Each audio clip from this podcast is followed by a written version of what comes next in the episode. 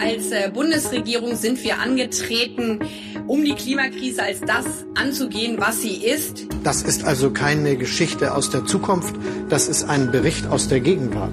Jede neue Stromtrasse, die wir bauen müssen, wird beklagt. Mehr Klimakrise wird unseren Demokratien auch nicht gut tun. Durch alle Diskussionen zog sich das Wissen durch, dass die Anstrengungen, die die globale Gemeinschaft bisher unternommen hat, nicht reicht. Was wir tun, ist zu wenig. People are suffering. People are dying. How dare you? We need to act. Und damit herzlich willkommen zu einer neuen Folge aus unserer losen Reihe zur Klimaaußenpolitik. Heute wollen wir uns wieder einmal dem Wasserstoff widmen der Energieträger einer emissionsarmen oder vielleicht sogar emissionsfreien Zukunft, der wird ja wahlweise als grün, als blau, als grau oder auch mal als schwarz bezeichnet, je nachdem wie klimafreundlich er hergestellt wird. Grün gilt dabei als Königsklasse, weil komplett hergestellt aus erneuerbaren Energien, dementsprechend null Emission und schwarz, das ist eben das andere Ende der Skala mit dem Energielieferanten Steinkohle, die ja als sehr dreckig gilt. Eigentlich aber gibt es Bedarf auch noch für ein anderes Etikett. Und zwar eines, das anzeigt, in welchem Land und unter welchen Bedingungen Wasserstoff gewonnen wurde und welche politischen und ökonomischen Abhängigkeiten entlang der wirklich sehr komplexen Wertschöpfungskette entstehen können. Dieses Label gibt es so noch nicht, aber aus der SWP kommt pünktlich zur COP28, also der Weltklimakonferenz in den Vereinigten Arabischen Emiraten, eine der ersten Studien, die sich mit diesen komplexen Zusammenhängen beschäftigt. Die Geopolitik des Wasserstoffs, Technologien, Akteure und Szenarien bis 2040 ist der Titel der Studie und ich möchte jetzt gerne mit zwei der AutorInnen heute sprechen. Das ist zum einen Dr. Jacopo Pepe und Dr. Daoud Ansari. Beide sind Teil der Forschungsgruppe Globale Fragen. Hallo Ihnen beiden. Ja, schönen guten Tag. Hallo, schönen guten Tag. Freut mich. Und mein Name ist Dominik Schottner. Schön, dass Sie eingeschaltet haben.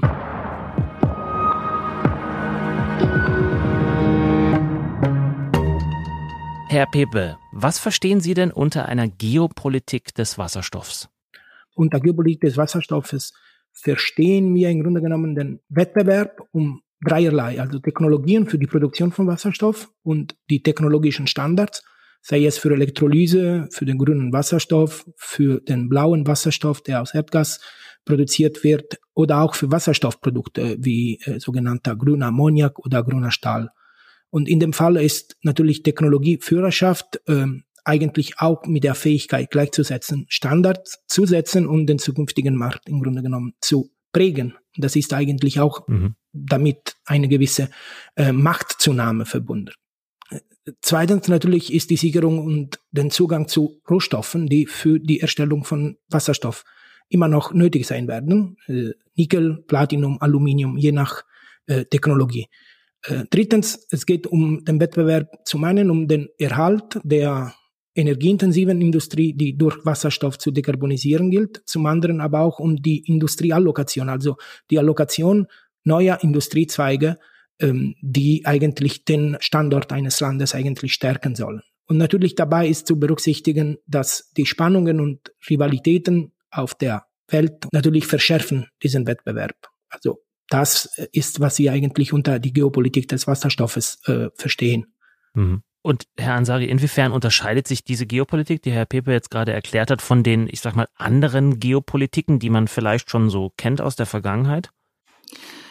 Also ganz wichtig ist dabei, glaube ich, erstmal festzustellen, ähm, Energie ist per se nicht geopolitisch, sondern Energie wird geopolitisch genutzt. Also Energie wird geopolitisiert. Und äh, in dem Zusammenhang, das hatten Sie auch schon in der Anmoderation ganz wichtig erwähnt, äh, was wir vor allem finden, nicht über Wasserstoff, sondern auch bei allen anderen erneuerbaren Energieträgern, das ist vor allem, dass die Wertschöpfungs- und Lieferketten viel, viel, viel komplexer sind. Also wenn wir jetzt von, von Erdgas reden als Beispiel, dann äh, haben wir den Exporteur von Erdgas und den, den Importeur und zwischendurch die, die Transportunternehmer. Im Fall von, äh, von Wasserstoff ist das viel komplexer, denn äh, wir haben da zum einen erstmal äh, jetzt gerade, wenn wir von so, wie Sie meinten, dem grünen Wasserstoff, also Wasserstoff aus erneuerbarem Strom reden, dann äh, haben wir zunächst mal die Hersteller von kritischen Rohstoffen, die wir über die gesamte Wasserstoffkette verteilt brauchen. Dann haben wir die Hersteller von äh, Solarpanels oder von Windkrafträdern oder von anderem Energieequipment. Dann haben wir Elektrolyseure, die hergestellt hergestellt werden müssen. Das ist nochmal ein eigener Aspekt in der Wertschöpfungskette. Dann haben wir die komplexe Frage, wie Wasserstoff verschifft wird in der Pipeline, auf dem Schiff. Wie wird das weiterverwertet? Wird das direkt verwertet als Ammoniak? Das alles führt dazu, dass die Wertschöpfungskette viel, viel, viel komplexer ist, als sie bei konventionellen Energieträgern wie Erdöl oder Erdgas der Fall ist. Und das heißt damit auch, dass wir eine relative Machtverschiebung haben innerhalb dieser Wertschöpfungskette, wenn wir jetzt über Erdgas oder Erdöl reden, dann wie gesagt, haben wir größtenteils eine reine Machtbeziehung zwischen Exporteur und Importeur.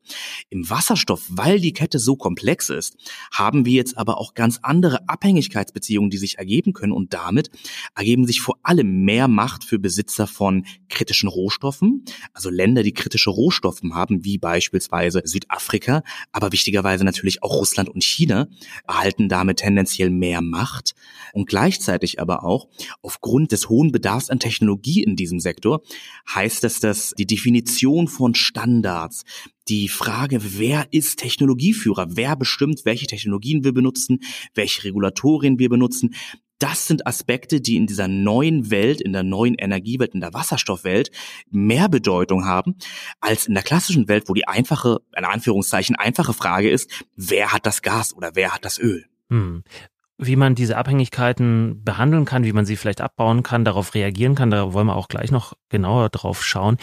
Herr Pepe, vielleicht noch ein Blick auf die deutsche Bundesregierung und die EU auch möglicherweise. Wir müssen Wasserstoff höchstwahrscheinlich importieren. Wie stellt sich die Bundesregierung entsprechend dann ihre Wasserstoffpolitik vor? Was sind die Ziele? Ähm, sagen wir so, die Ziele sind ziemlich klar. Das sind drei. Zum einen geht es natürlich um die Dekarbonisierung der energieintensiven Industrie, also vor allem der Stahlindustrie und der chemischen Industrie. Der zweite Punkt ist natürlich der Aufbau von eben, wie Herr Ansari sagte, Technologieführerschaft in dem Wasserstoffsektor und also das Schaffen auch von neuer geopolitischer Macht im Sinne unserer Definition. Es geht aber auch um ganz viele andere Nebenziele. Also es geht um nachhaltige Entwicklung, insbesondere in den Zielländern und in den Exporteuren. Den Ausbau von wertorientierter Handelspolitik und den Abbau von geopolitischen Spannungen, gerade wenn es um äh, den Handel mit äh, schwierigen Partnern aufgrund der äh, Erfahrung äh, mit, Russland nach dem Ukraine-Krieg. Ich würde sagen, es ist so, dass beides aus klimapolitischen und sicherheitspolitischen Gründen präferiert die Bundesregierung weiterhin langfristig grünen Wasserstoff blauer Wasserstoff ist eigentlich aus gegebenen Anlass jetzt zumindest toleriert Projekte aber dazu werden nicht gefordert. Das heißt, es wird blauer Wasserstoff nicht als Teil des Wasserstoffmixes der Zukunft gesehen, sondern einfach nur als Übergangslösung weiterhin. Ähm, was Wobei man, wenn ich, ja. wenn ich vielleicht darf, aber gleichzeitig nur kurz erwähnen sollte vielleicht, äh, gerade zum Beispiel im Zusammenhang mit Norwegen und einigen anderen Staaten ist die Bundesregierung natürlich aber sehr wohl in, in, in engem Austausch, was die Etablierung von langfristigen äh, Möglichkeiten zur Abscheidung von CO2 anbelangt. Ähm, das stimmt. Ähm, mit Norwegen verhandelt gerade die Bundesregierung. Das ist ein Novum. Inwieweit tatsächlich zu einer langfristigen etablierten Lösung wird oder ähm, ob es tatsächlich eher mittelfristig gilt und weiterhin man ausschließlich auf grünen Wasserstoff setzt, ist eine Frage, die momentan noch nicht gelöst ist und steht natürlich zur Debatte. Es bewegt sich aber einiges und äh, wir sind äh, der Meinung, dass tatsächlich blaue Wasserstoff auch womöglich mit äh, ausreichender technologischer Entwicklung als Teil der Lösung und nicht nur als Übergangslösung gesehen werden soll. Hm, Herr Ansari, dann gehen wir doch mal in die Debatte rein. Wie erfolgreich ist die Bundesregierung denn beim Erreichen der Ziele, die Herr Pepe gerade genannt hatte? Ähm, Ey, wir können ja jetzt natürlich nur in die Zukunft, in die, in die, in die, in die Glaskugel schauen, denn äh, letztendlich der Wasserstoffmarkt ist ja ein Markt, der existiert halt noch nicht so, sondern äh, zumindest nicht als Energieträger, sondern wir sprechen hier eher über Pläne. Und da ist auch unsere jüngst veröffentlichte Studie auch sehr eindeutig. Dieses äh, Sammelsurium an, an verschiedenen möglichen Zielen, das, das Herr Pepe gerade erwähnt hat, das wird sich so schlicht und ergreifend nicht parallel äh, realisieren lassen. Also wir sehen über die letzten Jahre den Trend, immer, immer mehr politische Ziele in andere Politikfelder hier eben gerade in die Energiepolitik einfließen zu lassen. Also Energiepolitik hat nicht mehr nur das Ziel, äh, sichere, saubere und bezahlbare Energie zu liefern, sondern Energie soll jetzt auch den Frieden sichern und neue Autonomie bieten. Das funktioniert so nicht parallel. Also gerade zwei große Felder, äh, bei denen es sehr kritisch wird. Das ist zum einen die Sustainable Development Goals der Vereinten Nationen, äh, sind ja eine Reihe von verschiedenen äh, Zielen vor, wie nachhaltige Entwicklung global umgesetzt werden soll. Das ist ein sehr nobles Ideal, das auch auf verschiedensten Politikfeldern umgesetzt werden soll. Ob Wasserstoff das schafft, ist sehr fraglich. Das liegt an zwei Gründen. Zum einen, denn äh, wie Herr Pepe schon erwähnt hat, geht es ja unter anderem in Europa eigentlich auch darum, Industrien zu sichern. Gleichzeitig mögliche Exporteure von Wasserstoff möchten natürlich selber komplexe und starke Industrien anreichern. Also da ist ein, ist ein Konkurrenzkampf, der potenziell entsteht. Und es ist nicht unmöglich, aber sehr schwer aus diesem Konkurrenzkampf Lösungen herauszuholen, die wirklich für alle einen Mehrwert darstellen. Zweitens, und das zeigen auch die Szenarien in unserer Studie da, Wasserstoff hat nicht, wie einige das gerne hätten oder einige gerne ähm, ja einige sich wünschen, ähm, führt Wasserstoff mitnichten dazu, dass Machtbeziehungen global abgebaut werden, zumindest nicht unbedingt. Stattdessen sehen wir, dass je nachdem, wie sich Wasserstoff entwickelt, bestehende Machtverhältnisse verstärkt werden können oder sogar neu aufgebaut werden können. Und dementsprechend ist der Beitrag, der Wasserstoff zur sozialen Entwicklung auf der ganzen Welt leistet, auch eingeschränkt. Natürlich die Abhängigkeiten als, als ganz besonderes Thema, das ist genauso äh, nicht gegeben, dass Wasserstoff Abhängigkeiten auflöst. Erneuerbare Energien schaffen neue Abhängigkeiten. Selbst wenn Deutschland sich entscheiden würde, kein Wasserstoff zu importieren, selbst wenn das der, der Fall sein sollte, also ein, ein völlig energieautarkes Europa, selbst in diesem Europa hätte Europa Abhängigkeiten, die es proaktiv managen muss. Das heißt, man kann gar nicht darauf hoffen oder darauf bauen, dass man beim Thema Wasserstoff jetzt nur noch mit in Anführungsstrichen befreundeten Staaten zusammenarbeitet, sondern man muss in Kauf nehmen, dass man auch weiterhin mit Staaten wie Russland oder China zusammenarbeitet, eben weil es so komplex ist? Also zum einen würde ich vielleicht den Einschub gerne nutzen und die das Narrativ von befreundeten und, und nicht befreundeten Staaten erstmal in Frage stellen. Das hat sich ja jetzt gerade über die letzten Jahre ganz stark etabliert. Deutschland hat befreundete Staaten und nicht befreundete Staaten. Es gibt Gut und Böse äh, in, in jedem Konflikt, null oder eins. Ähm, das ist genau so eine grobe Vereinfachung, wenn ich sagen muss, eine sehr schädliche Vereinfachung der Weltkarte. Selbstverständlich hat Deutschland Länder, die in einzelnen Politikfeldern Deutschland näher liegen oder weniger nahe liegen. Aber als Beispiel, selbst die USA, die mit Deutschland große Sicherheitsinteressen teilen, sind im, im Feld der Technologie und der Energie äh, Konkurrenten Deutschlands. Und deswegen würde ich erstmal davor zurückschrecken, einzelne Länder definitiv als das sind Deutschlands Feinde zu bezeichnen. Das ist auch eine Rhetorik, die eine Entwicklung, die wir gerade sehen und die auch, da kommen wir zurück, im Wasserstoff auch, auch gefährlich ist. Und zwar das Anheizen von Blockbildung, das Anheizen von etwas, das sich vielleicht eines Tages in einen neuen kalten Krieg münden könnte. Deswegen, deswegen halte ich die, das Narrativ von Freunden und Feinden erstmal gefährlich. Aber, das mhm. muss man natürlich sagen, Abhängigkeiten müssen sauber gemanagt werden. Das ist gefährlich, wenn Deutschlands Energiesektor massiv von China oder vielleicht sogar äh, in, als, als Proxy Russland abhängig ist. Und deswegen sagen wir, dass die größte Maxime ist es nicht, sich herauszusuchen, wer sind primär Deutschlands Freunde oder Feinde, sondern die primäre Maxime muss es sein, Risiken so breit zu streuen, dass man sie effektiv managen kann. Das Problem aus der Russlandpolitik war ja nicht per se Energie aus Russland zu nehmen, sondern Energie nur aus Russland zu nehmen, sich von Russland auf der breiten Ebene abhängig zu machen. Da lag das große Problem. Herr Pepe, gehen Sie da mit oder sehen Sie das ein bisschen anders, weil Sie sagen, Russland war doch ein sehr eindeutiges Beispiel, aus dem man vielleicht auch lernen sollte? Ich würde da etwas einschränken in dem Sinne, dass wir uns von Russland so einseitig abhängig meiden, erst in den letzten vier Jahren, fünf Jahren vor dem Ausbruch des, des Krieges. Also es gab noch eine gesunde Mischung in dem Gasimportmix. Wir haben ein Drittel von Norwegen, ein Drittel von, ähm, sagen wir so, von Holland und ein Drittel von, den, von, von Russland ähm, bezogen. Die Entscheidung die fatal war, war allerdings, äh, dass man eigentlich nicht äh, Redundanz in der Infrastruktur, insbesondere LNG-Terminals, gebaut hat, im Falle der Fälle. Also in dem Falle, dass tatsächlich einige der Lieferanten nicht liefern können. Norwegen hatte die Förderkapazitäten erreicht und äh, in Holland ging die Förderung sogar zurück. Und wir haben uns einfach entschieden, dass wir weiterhin noch mehr Gas aus Russland, was günstig war, ähm, zu beziehen, ohne Alternativen und Redundanzen zu schaffen. Was mich natürlich zu dem Punkt von Herrn Azari führt, also nicht so sehr Fehler von Russland, aus Russland Gas zu beziehen, sondern tatsächlich nicht darauf zu setzen, möglichst viele Partner zu haben und zu suchen und weiter zu diversifizieren, was im Falle Wasserstoff die Maxime sein soll. Also nicht Friendshoring, also Handel nur mit Freunden, weil dies eigentlich schränkt paradoxerweise noch mehr die Diversifizierungsoptionen ein, sondern eher mit allen Partnern, die in Frage kämen und dies in Frage kämen, ist aber nicht dadurch bestimmt, dass diese Partner unsere Werte teilen, weil in der Energiewelt sind die meisten potenziellen Lieferanten nicht äh, Wertepartner. Das heißt, Diplomatie, das wäre eigentlich die Lehre, die richtige Lehre aus der Russland-Krise, muss vor dem Handel kommen. Und wir können nicht annehmen, dass durch den Handel einen Wandel in unserem Sinne stattfindet, vor allem in unserem wertpolitischen Sinne.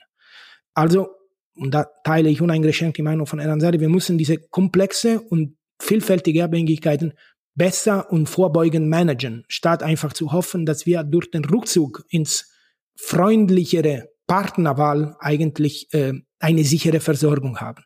Also ein, Sarah wollte was sagen, ne? Ja, ich will vielleicht noch hinzufügen zwei Punkte. Und zwar ähm, losgelöst von dem Punkt der Werteorientierung, wobei ich da auch einstreuen würde, dass, äh, dass wir nie klar definiert haben, was sind denn überhaupt diese Werte? Und das wird auch nicht unbedingt konsistent angewendet. Also im, äh, im Rahmen der Wasserstoffpolitik zum Beispiel sehen wir, dass äh, einzelne Länder, weil sie autokratisch sind, keine Partner sein soll, aber andere Autokratien sind auf einmal positive Partner. Also das ist, da herrscht keine Konsistenz, aber unabhängig davon wird häufig das Argument eingestreut, dass befreundete Staaten inhärent stabiler und inhärent sicherere oder verantwortungsbewusstere Zulieferer von Energie seien.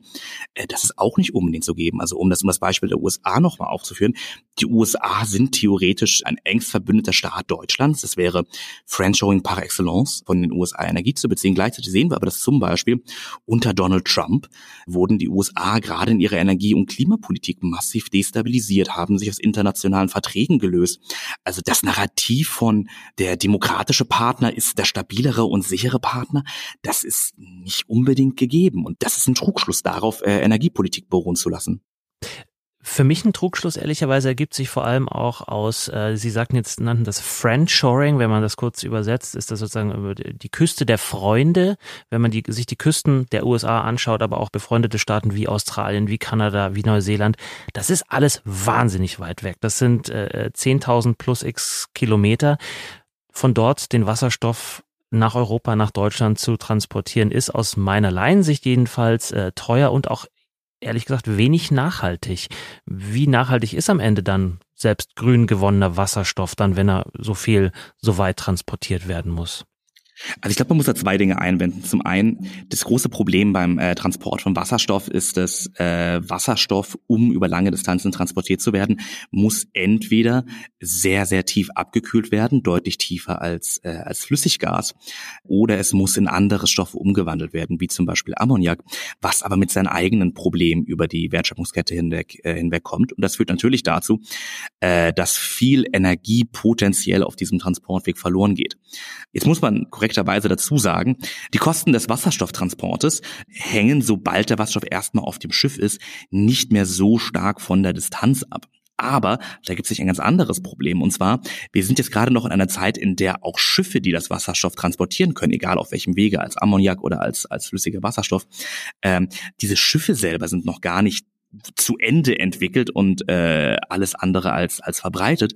Das heißt, zumindest in den nächsten fünf bis zehn Jahren werden auch diese Schiffe erstmal Mangelware sein. Und unabhängig von der Frage, wie viel es denn es kostet oder welcher Umwelteffekt sich dabei ergibt, ist die Frage, können wir überhaupt eine verlässliche Wasserstoffkette aufbauen, wenn wir jetzt Wasserstoff von aus Australien zum Beispiel liefern möchten. Das, ist, das sind unglaubliche Distanzen, die gleichzeitig heißen, dass viel mehr Schiffe notwendig werden, um den Wasserstoff zu transportieren. Ja, genau.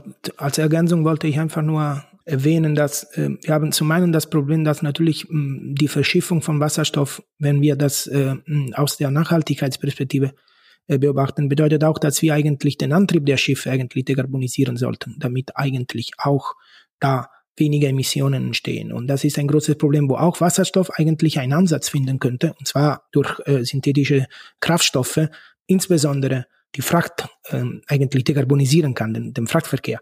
Das wäre eigentlich ein Punkt, wo wir aber noch nicht so weit sind. Und deswegen, ähm, das ist ein weiterer Punkt, der natürlich nicht für den Transport von Wasserstoff ähm, aus äh, weit fernen Ländern spricht. Aber der zweite Punkt ist auch die sicherheitspolitische Lage an gewissen Flaschenhälsen sozusagen. Also da, wo eigentlich wie Suezkanal oder Malakka äh, Engpass ähm, die sicherheitspolitische Spannungen eigentlich Auswirkungen auf die Lieferungen haben könnten. Ganz schlicht mit einem Premiumpreis auf, auf diese Lieferung auch. Es wird auch einen ökonomischen Effekt geben. Hm, das ähm, ist äh, etwas, das ähm, nicht unbedingt für Lieferungen aus diesen fernen Ländern spricht, gerade aus der, aus der, aus der Gegend Australien, also Australien-Pazifik-Raum. Und jetzt, Herr Bepe, stellen wir uns vor, man kriegt das alles in den Griff. Auch diese Flaschenhälse, die Sie angesprochen haben, werden passiert. Der Wasserstoff kommt an europäischen Häfen an. Wer braucht den dann? Ja, das ist äh, das Problem, das NEI-Problem. Also ähm, haben wir erst genug Nachfrage, damit wir Angebot ans Land ziehen können, oder müssen wir erstmal das Angebot haben. Die Nachfrage wird kommen. Das ist das Problem ungelöst. Momentan tatsächlich ist es so, dass wir ähm, auf europäischer Ebene noch kleine, sichere Nachfrage haben. Also europäische Unternehmen, vor allem die großen Offtake, also die energieintensive Industrie in erster Linie, also die Stahl- und die Chemieindustrie, sind sich sozusagen dieser ähm, der Langfristigkeit und Nachhaltigkeit des Angebotes nicht sicher, aber sie können sich auch nicht die Transformation der Produktionsprozesse im Sinne des Wasserstoff, ähm, der Wasserstoffanwendung leisten aufgrund der hohen Energiekosten, die gerade auf diese Unternehmen lasten. Die Nachfrage ist potenziell da, aber der Weg dahin ist noch nicht klar. Mhm. Ich hatte es in der Anmoderation gesagt, Ende November beginnt die COP28 in den Vereinigten Arabischen Emiraten, also das, was als Weltklimakonferenz immer bezeichnet wird. Ist Wasserstoff dort denn überhaupt ein Thema, wenn es eigentlich kaum Verträge bislang dazu gibt?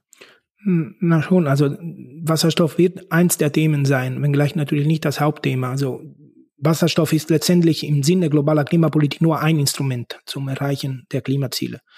Es wird, soweit ich weiß, eine Declaration of Intent on Mutual Recognition of Low Carbon Hydrogen Certification Schemes, das ist eine lange Beschreibung, die wird eine Absichtserklärung, genau, das wird eine Absichtserklärung sein, was darauf abzielt, einfach Zertifizierungsstandards zu setzen für alle.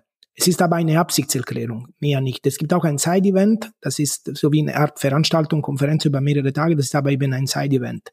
Also es zeigt sich vor allem, dass es wenig Konsensus über die Frage gibt, welche verbindliche internationale Standards von allen geteilten Akteure gesetzt werden können, um eben eine Definition und ein Handel von sauberem Wasserstoff sozusagen ähm, überhaupt zu haben. Und das ist, glaube ich, eher ein Hinweis, dass es eigentlich die Probleme tiefer liegen. Also es gibt Grundsatzmissverständnisse oder Interessendivergenzen vor allem in dem, was, was man mit eigentlich Wasserstoffeinsatz zum Ziel der Dekarbonisierung. Also wir Europäer reden über Dekarbonisierung und insbesondere in Deutschland, meinen aber eher Defossilisierung, also die möglichst schnelle Verabschiedung von der Nutzung von Öl, aber auch Gas natürlich und den zunehmenden äh, Vergrünung des Energiemixes. Die andere Länder, Öl- und Gas produzierende Länder, aber auch Länder aus dem globalen Süden, also Entwicklungsländer, denken, dass eigentlich durch technologische Entwicklung und mögliche technologische Offenheit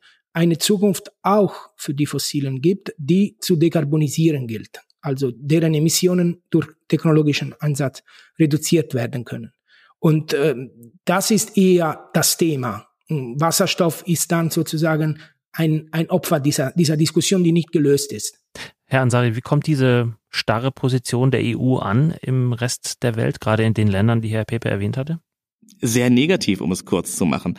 Äh, die EU hat sich in einigen Politikfeldern und mittlerweile auch in diesem Feld den äh, Vorwurf von, ja, von, von der Reetablierung neokolonialer Strukturen eingehandelt. Denn letztendlich muss, muss man auch ganz offen sagen, für Europa als äh, Energieimporteur ist das relativ leicht, derartige Statements abzugeben. Auf der einen Seite, ähm, wie Herr Biebe schon meinte, gibt es eine, eine große Anzahl von Ländern, die vom, von der Produktion, vom Export fossiler Brennstoffe abhängig sind. Gleichzeitig gibt es viele Länder auf der Welt, deren primäres Ziel auch das deren primäres Recht, das möchte ich nochmal ganz klar erwähnen, deren primäres Recht es ist, äh, sich zu entwickeln, Infrastruktur zu bauen, denselben Lebensstandard zu erreichen, der, äh, der auch in Industrienationen vorherrscht. Und da wird das Argument von Defossilisierung, äh, also das fossilen Energieträgern äh, Goodbye zu sagen, das wird als ja als paternalistisch und als als neokolonial aufgenommen. Und wie stellt sich dann die Frage nach der Nachhaltigkeit? Wie beantworten die Länder diese Frage?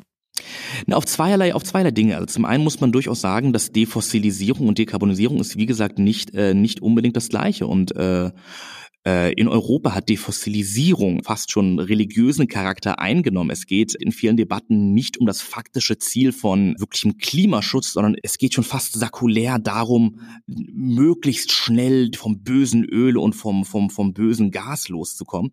Das ist eine Einstellung, die die Welt nicht unbedingt teilen muss. Es kann durchaus sein, das ist sogar wahrscheinlich, dass wir uns in eine Zukunft begeben, in der Nachhaltigkeit bedeuten wird, weniger bis keine äh, fossilen Energieträger zu, äh, zu benutzen. Gleichzeitig aber könnten auch theoretisch zumindest ähm, verschiedenste äh, technologische Ansätze Teil des, äh, des Mixes sein. Äh, Europa hat ja jetzt bereits für die COP bekannt gegeben, dass die europäische Position ganz klar sein wird, fossile Energieträger sind zu beenden. Das ist etwas, das Europa äh, als Position in die in den Weltklimagipfel einbringen bringen möchte.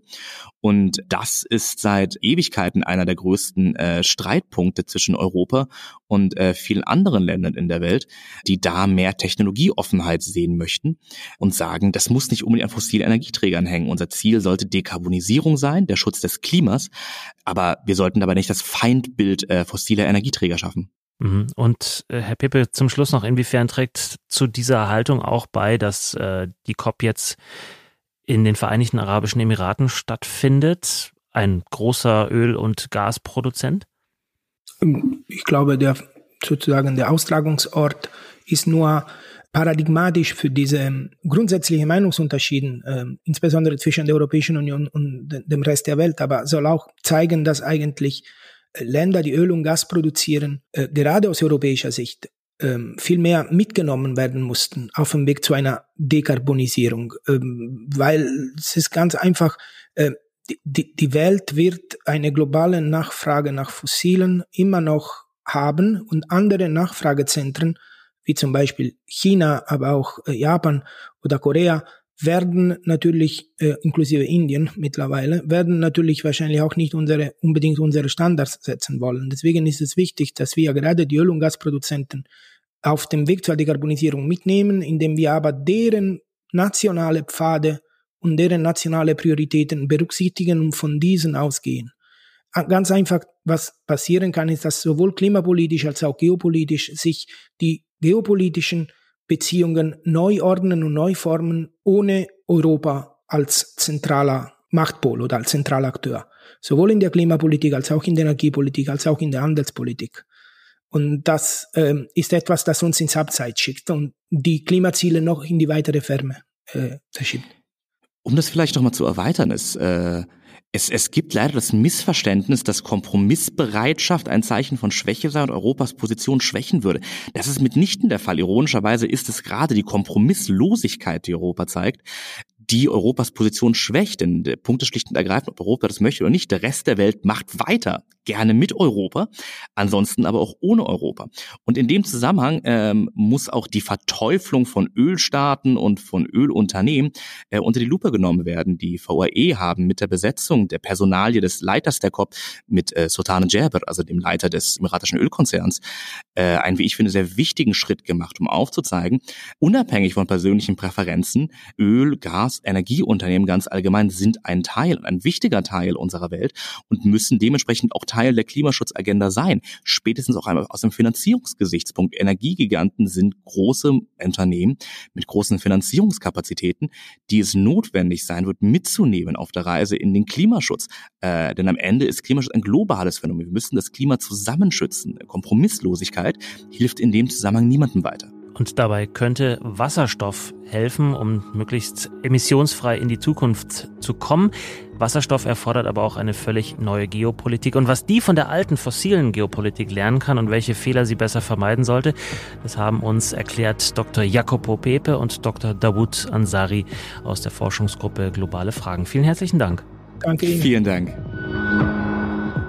Und wenn Sie sich mehr interessieren für dieses Thema, sich einlesen wollen, dann finden Sie wie immer unter diesem Podcast in den Show Notes einige Leseempfehlungen. Verlinkt natürlich auch ein Link zur Studie Die Geopolitik des Wasserstoffs, Technologien, Akteure und Szenarien bis 2040.